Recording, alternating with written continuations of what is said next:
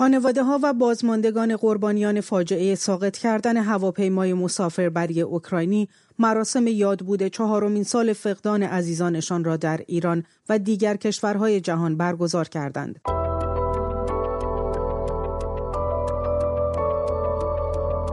سلام من بیتا آذری با برنامه دیدگاه همراه شما هستم این پارک قشنگ نگاه بکنید نسبت به چهار سال پیش خیلی تغییر کرده یعنی تلاش کردن که شکلش رو عوض کنن.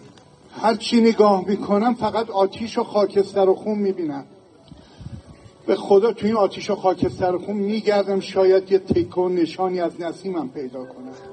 آنچه شنیدید بخشی از گفته های جمشید رحمانیفر پدر نسیم از جانباختگان پرواز پیس 752 بود که در محل سقوط هواپیما رو به نیروهای امنیتی حاضر در شاه شهر بیان شد. خانواده ها در حالی به یاد عزیزان پرپر شدهشان گرد هم آمدند که در سوی دیگر نتیجه 20 جلسه محاکمه عاملان این جنایت تبرعه و خلاصی به بهانه مشمول مرور زمان شدن بوده است. علیزاده تباتبایی وکیل دادگستری می‌گوید دستگاه قضایی در پرونده های نظیر پرونده پرواز پی اس 752 که ابعاد امنیتی دارند تابع دستگاه امنیتی است. حرف آقای علیزاده به زبان ساده این است نتیجه دادگاه را بازجویان نهادهای امنیتی مشخص می کنند نه قضات پرونده در دیدگاه اخبار و جزئیات چهارمین سالگرد این فاجعه را با پدرام فرهادیفر ناشر و فعال فرهنگی از آلمان بررسی می کنیم. آقای فرهادی فر گفتگو رو با برگزاری مراسم سالگرد ساقط کردن هواپیمای اوکراینی در ایران آغاز کنیم.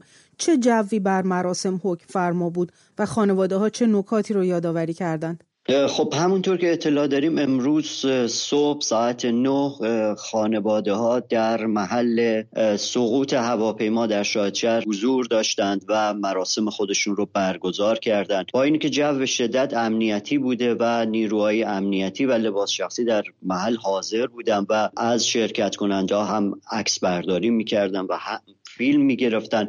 ولی با این وجود خانواده ها توجهی نداشتن به این مسئله و مراسم خودشون رو به خوبی برگزار کردم و برنامه خیلی خوب پیش رفته. با توجه به تصاویر و فیلم هایی هم که به دست ما رسیده می‌بینیم که خیلی از خانواده ها صحبت های خودشون رو انجام دادند. به عنوان نمونه ما حرفای پدر البرز صادقی رو داشتیم حرفای خسرو ملک پدر خانم مریم رو داشتیم مادر بزرگ ریرا اسماعیلون صحبت هایی رو داشتن سخنرانی رو کردند و همینطور که می‌دونیم خانم اسما...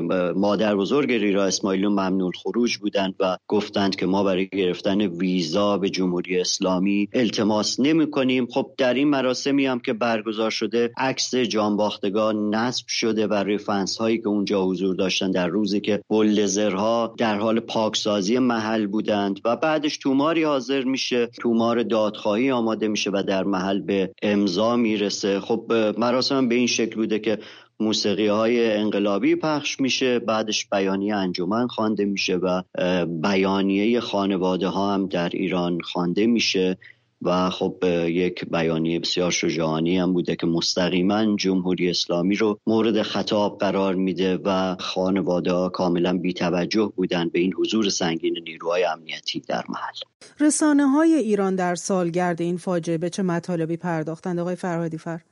خب همینطور که اطلاع داریم به چند روز قبل با توجه به اتفاقی که در کرمان میفته تحت شعا قرار می‌گیره این سالگرد. حتی اگر این اتفاق هم نمیافتاد ما باز یا شاهد یک سکوت خبری بودیم یا به نوعی باز هم جمهوری اسلامی در صدد لاپوشانی این قضیه اقدام می کرد ما در معدود رسانه روی روزنامه شاهد بودیم که بر حال بازخوردی شاهد بازخوردی باشیم. به عنوان نمونه در روزنامه همیهن ما شاهد یک به نوعی مصاحبه بودیم که با آقای اسدی لاری و زهرا مجد پدر محسن و زهرا که در این هواپیما بودن و جز جانباختگان بودن محسن و زهرا.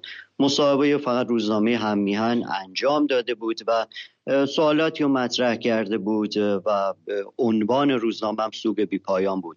با, با تیتر بازخانی پرونده هواپیمای اوکراینی در چهارمین سالگرد و خب خانواده لاری هم از این دادرسی ناعادلانه شاکی بودند که مثلا سوالاتی مطرح شده بود پرونده در چه مرحله به سر می‌بره که همینطور که این خانواده هم داشتن 20 جلسه برگزار میشه. این دادگاه خب یک سال توقف داشته از آذر 1400 تا 1401 در نهایت هم در فروردین ما یک حکمی صادر میشه. این مصاحبه که این خانواده انجام دادن و نکته به های اهمیتش اینه که به نوعی انگار بعضی از خانواده ها تحت فشار ممکنه قرار داشته باشن و بگن که ما عضو انجمن نیستیم یا اگر عضو بودیم عضویت خودمون رو لغو کردیم و امید داشتن که بتونن این پرونده رو در داخل ایران پیگیری کنند و فرمودن که ما تا جایی که بتونیم این پرونده رو در داخل ایران جلو می‌بریم. سالگرد فاجعه در خارج از ایران به خصوص در کانادا که بسیاری از خانواده ها اونجا حضور دارن با چه تحولاتی همراه بود در این کشورها چه نکاتی مطرح شد؟ بله در شهرهای مختلف خب تجمعاتی صورت گرفته بود. بجز داخل ایران در شاهد شهر مهمترینش مراسمی بود که دیشب در شهر تورنتو برگزار شد که تعدادی سخنران داشت از جمله های حامد اسماعیلون خانم آتنا دائمی سخنرانی کردند و با تمرکز بر روی عدالت و دادخواهی و مسائل پیرامون نمی بخشیم نه فراموش می‌کنیم. اینکه این جمله از کجا میاد علتاش چیه؟ و تجمعات مختلفی هم در شهرهای دیگه از جمله در آلمان فرانکفورت که تعدادی از دادخواهان اونجا حضور دارند در سوئد برگزار شد. در شهرهای مختلفی تجمعاتی صورت گرفت و لزوما فقط به این بحث هواپیما هم نپرداختند در این سخنرانی ها بیشتر به کل مقولی دادخواهی پرداختند. از افرادی که جز دادخواه به حساب میان از ناهید شیرپیشه ماشاءالله کرمی آی بختیاری و افراد خیلی زیادی که بعد از حتی این جنبش زن زندگی آزادی عزیزان خودشون را از دست دادن به اینها هم پرداخته شد. اینکه این دادخواهی باید سمرش برای این چهل و چهار سال جنایت جمهوری اسلامی باشه و فقط مختص به این هواپیمای ساقط شده توسط سپاه پاسداران هواپیمای اوکراینی نیست و خواسته هم از مقامات مختلف داشتن از مقامات این چهار دولتی که متضرر شده بودند از مقامات کانادایی و امروز هم قرار تجمعی برگزار شه و مقامات کانادایی و اوکراینی در این تجمع حضور خواهند داشت و فکر می‌کنم تا ساعتی دیگه ما این مراسم رو شاهدش باشیم. پرونده هواپیما در دادگاه های ایران همطور که شما گفتید تا الان دست کم 20 دادگاه رو فکر کنم برگزار شده براش. به چه نتایجی رسیده این پرونده آقای فرهادی فر و در دیوان دادگستری بین المللی چه وضعیتی داره؟ همونطور که در سایت دیدبان ایران مصاحبه با آقای علیزادی تبا داشتن وکیل خانواده های قربانیان و خب این پرونده در ایران شرایط خوبی نداشته. همینطور گفتم به عنوان نمونه متهم ردیف اول ظاهرا الان آزاد شده. خب شکایت از مسئولان هواپیمایی کشوری نظامی و سیاسی مشمول مرور زمان شده و برای اینا هم قرار معنی تعقیب و صادر کردن.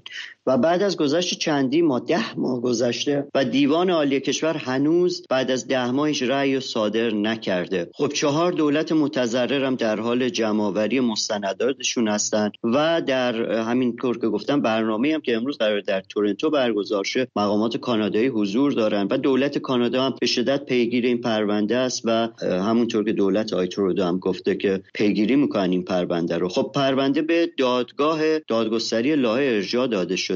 و تا اکتبر فرصت دارن این کشورها که مستندات خودشون رو ارائه بدن. بعد ایران فرصت به ایران میدن که ایران هم مستندات خودش رو ثبت کنه. همزمان با این پرونده خب داره تلاش میشه که پرونده به دادگاه کیفری هم برده بشه و همینطور ایکاو. این دو پرونده هم در حال بررسیه و تلاشایی و انجمن و وکلا اینها دارن انجام میدن که بتونن در این سه بخش پرونده رو پیش ببرن. خب اولیش دادگاه دادگستری لا هست بعدی دادگاه کیفری و سومی سازمان هوایی جهانی ایکا. می‌خوام ازتون درباره تشکلی که بعد از ساقط کردن هواپیما شکل گرفت بپرسم آقای فرهادی فر. یعنی انجمن خانواده های پرواز پی اس 752 شما یک اشاره کوچیکی کردید در صحبتاتون. برای ما از تلاش هایی بگید که برای از همپاشی این تشکل صورت گرفت. خانواده ها چطور تونستن این تلاش ها رو ناکام کنن؟ خب ما شاهد این بودیم که در مورد انجمن که بعد از جنبش زن زندگی آزادی چقدر تلاش های مختلفی و از برگزاری تجمعات مختلف در سراسر جهان تا همراهی با دادخواهایی که چه در داخل ایران هستند چه کسانی که به از دادخواهی که این 44 سال آسیب دیدن رو بتونه به صورت یک یک نخ تسبین افرادی که 44 سال آسیب دیدن از جمهوری اسلامی دوره هم جمع کنن و خب جمهوری اسلامی تلاش خیلی زیادی رو انجام داده. ما می‌دونیم که خیلی وقتا خود خانواده هم اشاره می‌کنن که خب اگر ما اختلافی هم داریم یک دعوای خانوادگی و سعی شده که حل بشه اینها. ولی خب جمهوری اسلامی از فشارهایی که بعضی از خانواده ها برده که اینها همینطور که اول صحبت هم گفتم عضویت خودشون رو پس بگیرن از انجمن. ولی خب اینها در کنار هم قرار گرفتن همیشه. این اتحاد خانواده ها من فکر یک برگ تازه بوده در روند دادخواهی که ما شاهدش بودیم به دلیل اینکه این یک امر فردی نبوده مانند ادامهایی که جمهوری اسلامی انجام داده در صورتی که دادخواهی یک امر تازه در ایران نیست. ما شاهد مادران فعالیت مادران خاوران بودیم مادران پارک لاله و اونها دستاوردهایی که داشتن من فکر می‌کنم انجمن هم از یک سری از تجارب اونها استفاده کرده و مسیر خودش رو پیش رفته. خب من فکر می‌کنم در آینده نزدیکم برای خیلی از گروه ها یا حتی کشوری که درگیر دیکتاتوری هستن انجمن بتونه الگو ساز باشه. بسیار سپاسگزارم از شما پدرام فرهادی فر فعال فرهنگی از کل آلمان. از طرف خودم و علی رضا روشن تهیه کننده این برنامه از همراهی شما سپاس گذارم.